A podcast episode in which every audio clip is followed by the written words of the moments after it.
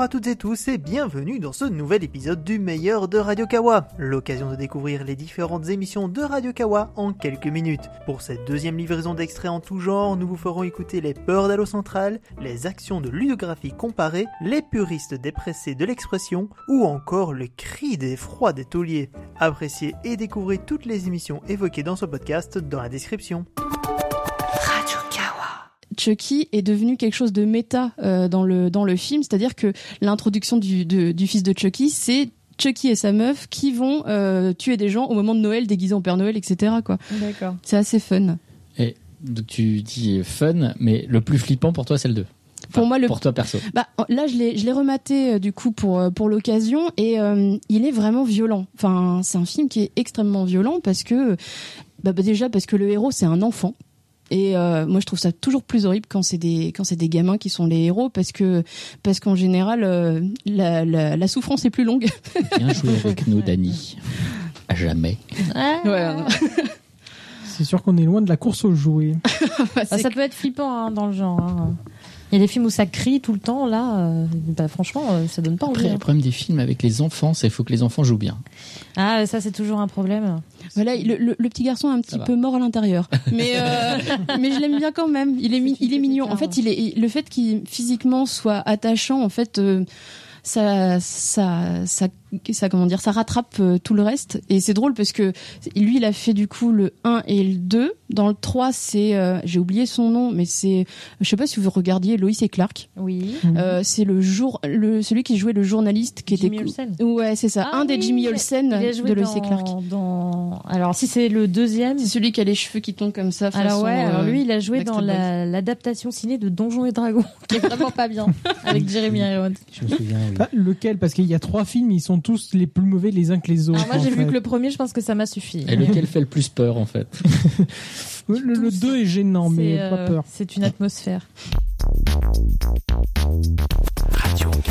Un autre problème là-dessus aussi, et euh, ça c'est un problème qui est plus récent dans le sens où là ça devient extrêmement prégnant et c'est affiché par les, les grands studios, surtout les, les grands éditeurs, notamment Electronic Arts, euh, c'est de concevoir des jeux euh, qui vont plaire au public mais qui sont designés euh, pour plaire au public dans une certaine mesure et on peut en parler par exemple aussi avec Activision C'est l'heure du quart d'heure Visceral Games. non, non, non, pas tout à fait. Euh, Au-delà de Visceral aussi, Games, hein. il y a un autre point qui a été qui a été montré récemment et qui est très intéressant euh, sur un- une recherche faite par Activision pour le, le multi de certains jeux où ils assurent par exemple que ça n'a pas été intégré dans Call of Duty, mais qui est par exemple une analyse faite par des psychologues qui ont créé des patterns où quand tu es un joueur, tu arrives en multi.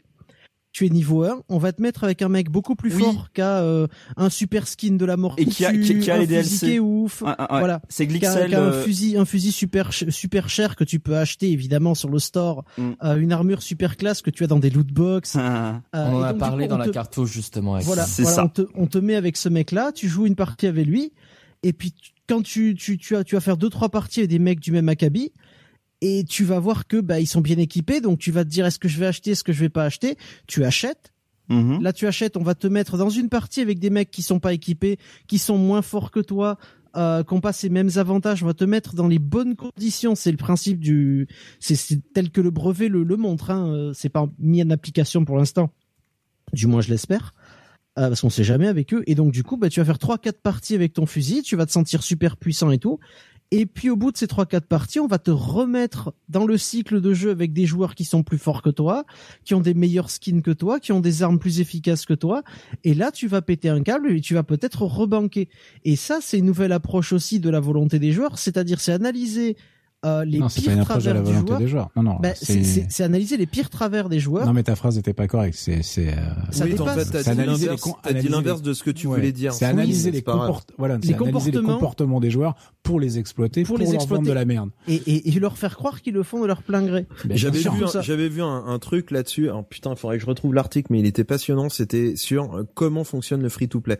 C'était exactement ça. Euh, Il y, a, il y a un très bon épisode de South Park sur le sujet d'ailleurs en parenthèse hein, qui existe euh, Mm. également et dont ils ont probablement dû s'inspirer. euh, le, le, le- je veux dire de l'article dont tu parles euh, a, a, a dû servir d'inspiration pour pour ça, mais euh, qui, qui raconte ça très exactement. Et c'est très drôle d'avoir ensuite vu euh, South Park lancer un jeu euh, du même genre chez Ubisoft, je crois. C'est- c'est Mais en tout cas, ce qui est drôle, ce qui est drôle, c'est que encore une fois, enfin cette réflexion s'est affinée avec euh, avec les jeux sur les réseaux sociaux et en particulier Facebook, Mhm. qui à une période a quand même touché beaucoup de gens avec beaucoup de jeux et c'est exactement la logique.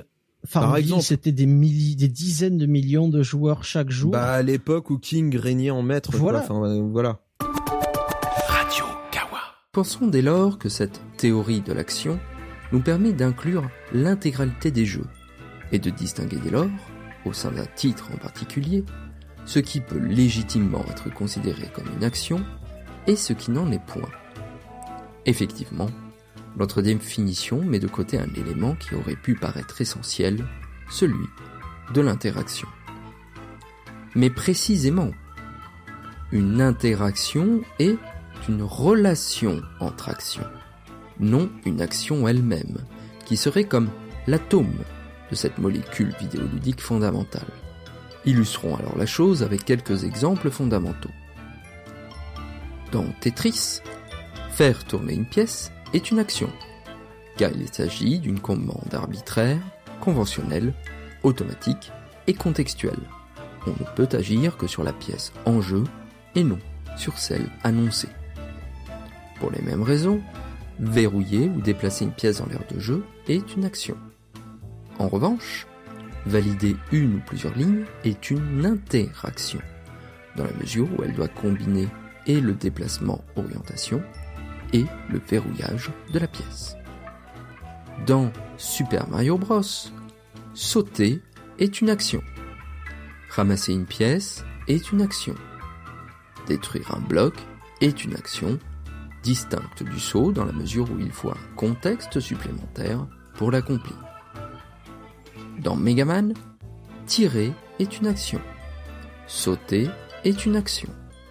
Tirer et sauter en même temps est une interaction, car combinant deux actions indépendantes entre elles, et ce, sans ajout de contexte supplémentaire.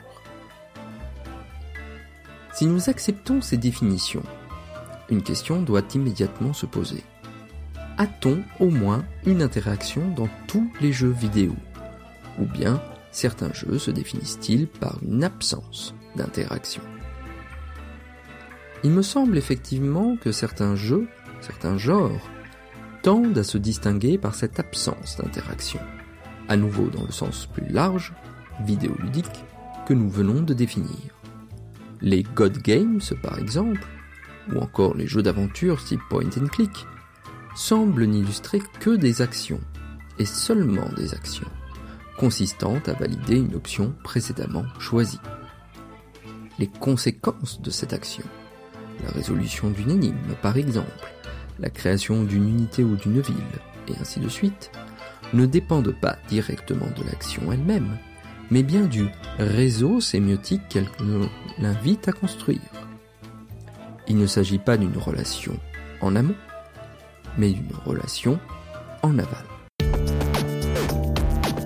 Radio Kawa. On va vous parler d'une autre pièce essentielle de cet immense puzzle qu'est la légende arthurienne, parce qu'on a dit la dernière fois, quand on pense aux caractéristiques du roi Arthur, quand on dit légende arthurienne, généralement on pense d'abord euh, au Graal, à la table ronde et à l'épée du roi Arthur qu'il a tirée d'un rocher. Eh bien, en fait, pour deux de ces choses, nous sommes extrêmement redevables à un certain Robert de Boron, ou en tout cas aux œuvres qui lui sont attribuées ou rattachées. Oui, parce qu'il a, euh, pour sûr, écrit seulement... Parce que pour Robert de Boron, on connaît essentiellement un roman, un texte en vers, qui s'appelle Le roman de l'histoire du Graal, et c'est le seul qu'on peut lui attribuer avec une relative certitude. Euh, on lui a aussi attribué un fragment d'un Merlin en vers lui aussi, mais ça c'est très controversé. Et il y a une version de, ces deux romans en vers qui existent en prose avec l'addition d'un Perceval. Et ceux-ci sont souvent considérés comme étant soit par Robert de Boron lui-même, soit par un pseudo Robert de Boron, soit tout simplement par des continuateurs qui ont mis en prose les narratifs en vers de Robert de Boron, en les altérant évidemment, mais sans en faire des versions drastiquement différentes. Donc ce qu'il y a de nouveau, je pense que vous aurez remarqué, les œuvres qu'on vous a évoquées jusqu'à maintenant, euh, ce sont des œuvres en vers généralement. Perceval et ses suites, c'était tout du vers, c'était tout le, le- le même format. Et là, ce qui va se produire, c'est le début des grands cycles en prose du Moyen Âge qui implique un format légèrement différent. Parce que le vers, c'est très difficile à modifier ou à éditer. Enfin, difficile non, mais c'est plus facile de le remarquer, tandis que la prose, c'est un format qui, par définition, est beaucoup plus élastique. Disons que le vers, si vous voulez supprimer des choses, il faut supprimer de façon à ce que les, la versification soit préservée. Pour ajouter des choses, bah, il faut avoir un certain talent de versificateur. Pour ajouter de la prose, vous ajoutez simplement, euh, vous pouvez avoir un langage légèrement différent, mais ça, sera, ça se remarquera beaucoup moins que si vous faites de la mauvaise prose que si vous faites du mauvais vers. Radio Kawa. Schématiquement, et euh, ce sera faux pour certains professionnels, mais ils peuvent me contacter à ce sujet et je me contenterai de tousser au bout du fil, un petit peu comme ça. Donc schématiquement, on a la grammaire qui englobe tout. À l'intérieur, on a la syntaxe. Et encore à l'intérieur, en plus petit, on a l'orthographe. C'est-à-dire que la grammaire, c'est le système de la langue. Et à l'intérieur, si vous voulez, on a la syntaxe qui nous aide à créer des phrases. Et en dernier, on a l'orthographe qui nous permet d'écrire des mots. Ça va du plus grand au plus petit. La langue, les phrases, les mots. Donc la grammaire, la syntaxe et en tout dernier l'orthographe. Quand on ne se conforme pas aux règles de la langue, on est agrammatical. Et ce qui est beau dans la grammaire, c'est la racine profondément scientifique de la pratique, alors que le sujet d'étude, à savoir la langue, est en évolution constante. Autant vous dire que pour ces subtilités-là, hein, l'usage correct de ou accent grave après des substantifs abstraits de lieu, il y a autant de règles que de grammairiens. Certains vont être stricts, ce seront des puristes, et d'autres seront plutôt progressistes, il y a un petit peu de tout. D'ailleurs, le purisme, au départ, avant de dire de tout et n'importe qui que c'est un puriste, eh bien, c'est une attitude selon laquelle l'utilisation de la langue doit se conformer à une norme idéale visant à privilégier un usage dit pur et qui interdit donc toute évolution et notamment tout emprunt. Les puristes au départ, ce sont des grammairiens un petit peu plus ennuyeux que les autres.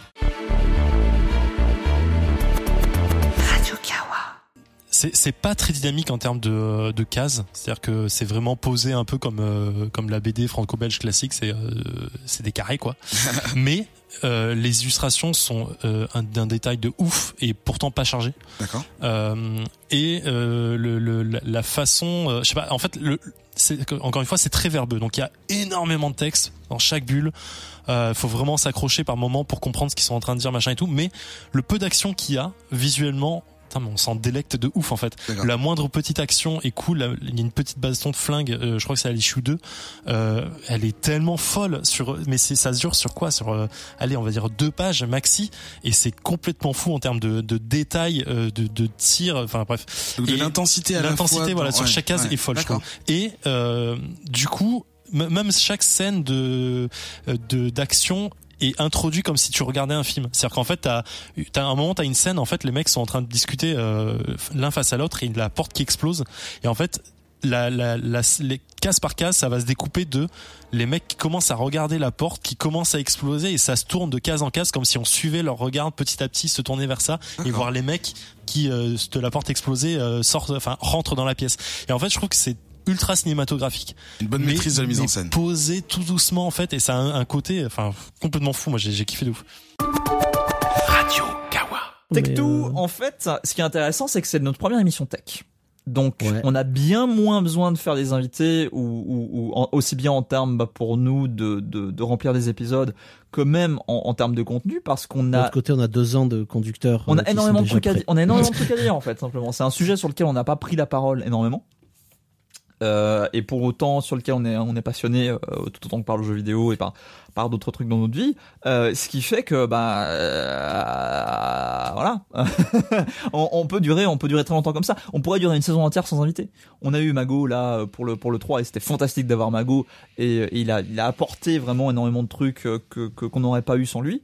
Euh, De l'angoisse. tout un aspect business en fait euh, vraiment et un aspect et un aspect développeur et graphiste que nous on n'a pas vraiment Euh, mais, mais, et de l'angoisse? Oui, mais de l'angoisse, j'en apportais aussi, donc c'est pas si grave. Ah non, mais vous, vous m'avez angoissé, mais de, de ouf, en Ah ouais, fait. ouais, Mais bien sûr. Je vous aime, hein, les mecs, mais vous m'angoissez, vous me faites peur des parce, fois. parce que le but, c'est de reconnaître tes propres faiblesses, en fait, avec un, avec un système comme ça. Euh, c'est Ah c'est de non, mais oui, reconnaître, non, mais euh, c'est ce que, ce que j'aime beaucoup, c'est euh, sur le Discord de Kawa.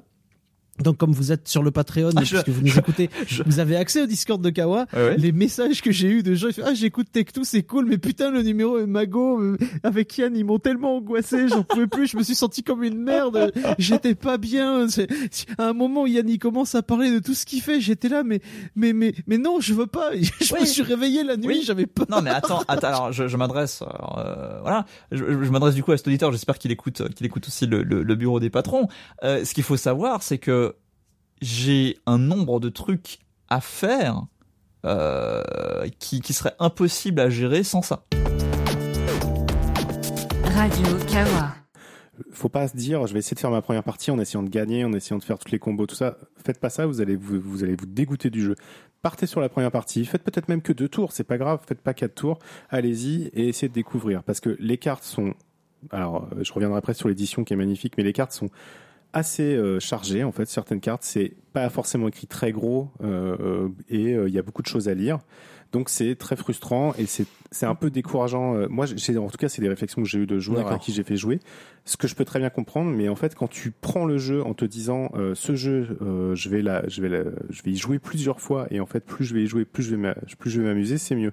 Voilà, c'est Ouais, juste, il faut, c'est un jeu apprentissage. En, fait, je- tu, tu disais il y a beaucoup de choses à lire. Non, il n'y a pas beaucoup de choses à lire. Il y a, il y a beaucoup de choses à comprendre sur la carte parce qu'il y a beaucoup Oui, de symboles beaucoup de- qui vont symboles. indiquer que ça, ça va comboter avec une autre type de carte que tu n'as pas encore vu encore, que tu que t'as pas encore en main. Euh, et en fait, je- moi, je me suis retrouvé lors d'une partie en fait avec à jouer que trois cartes sur euh, sur la phase de, de construction et faire 25 points de combo juste avec ça en fait. Parce que ça combotait très très bien sur plein de trucs et que le plateau de jeu des autres en fait me permettait de comboter avec Christophe Oui, surtout qu'en plus, comme toutes les cartes sont présentées de façon totalement aléatoire, aussi bien dans la période, partie de draft que dans la partie Elle des murmures, d'office, on va pas toujours avoir les mêmes cartes qui vont être présentes et proposées, et du coup, les stratégies vont devoir tout le temps changer.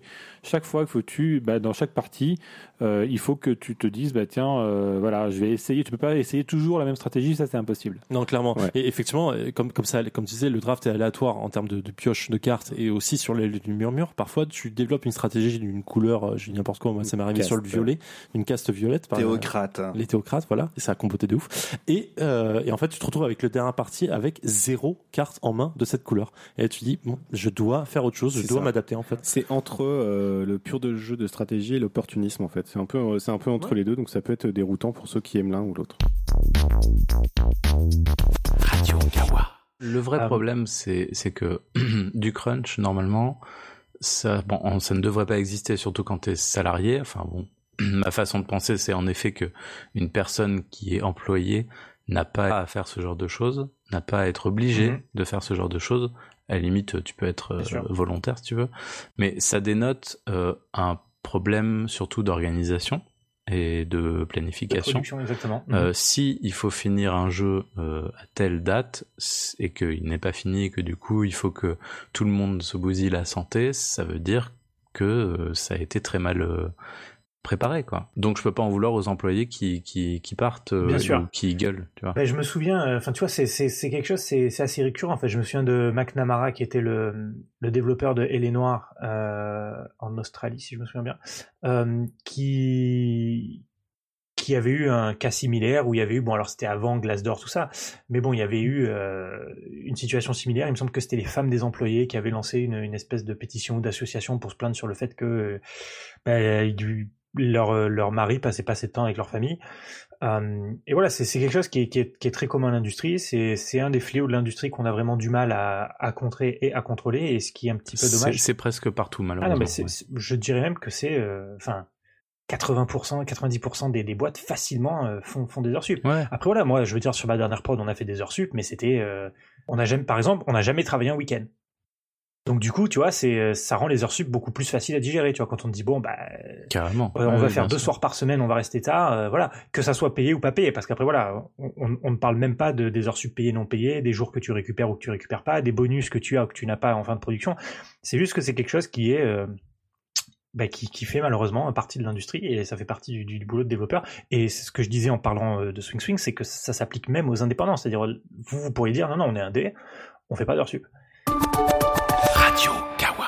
Non, non, mais bon, c'est- même pas ça. C'est euh, dans Fallout. euh, Enfin, je pense dans Mass Effect, je me rappelle le bordel qu'il y a eu le premier Mass Effect parce que tu pouvais avoir des relations homosexuelles dans le jeu. Bah et au oui. final, enfin, Xénosexuel. quoi.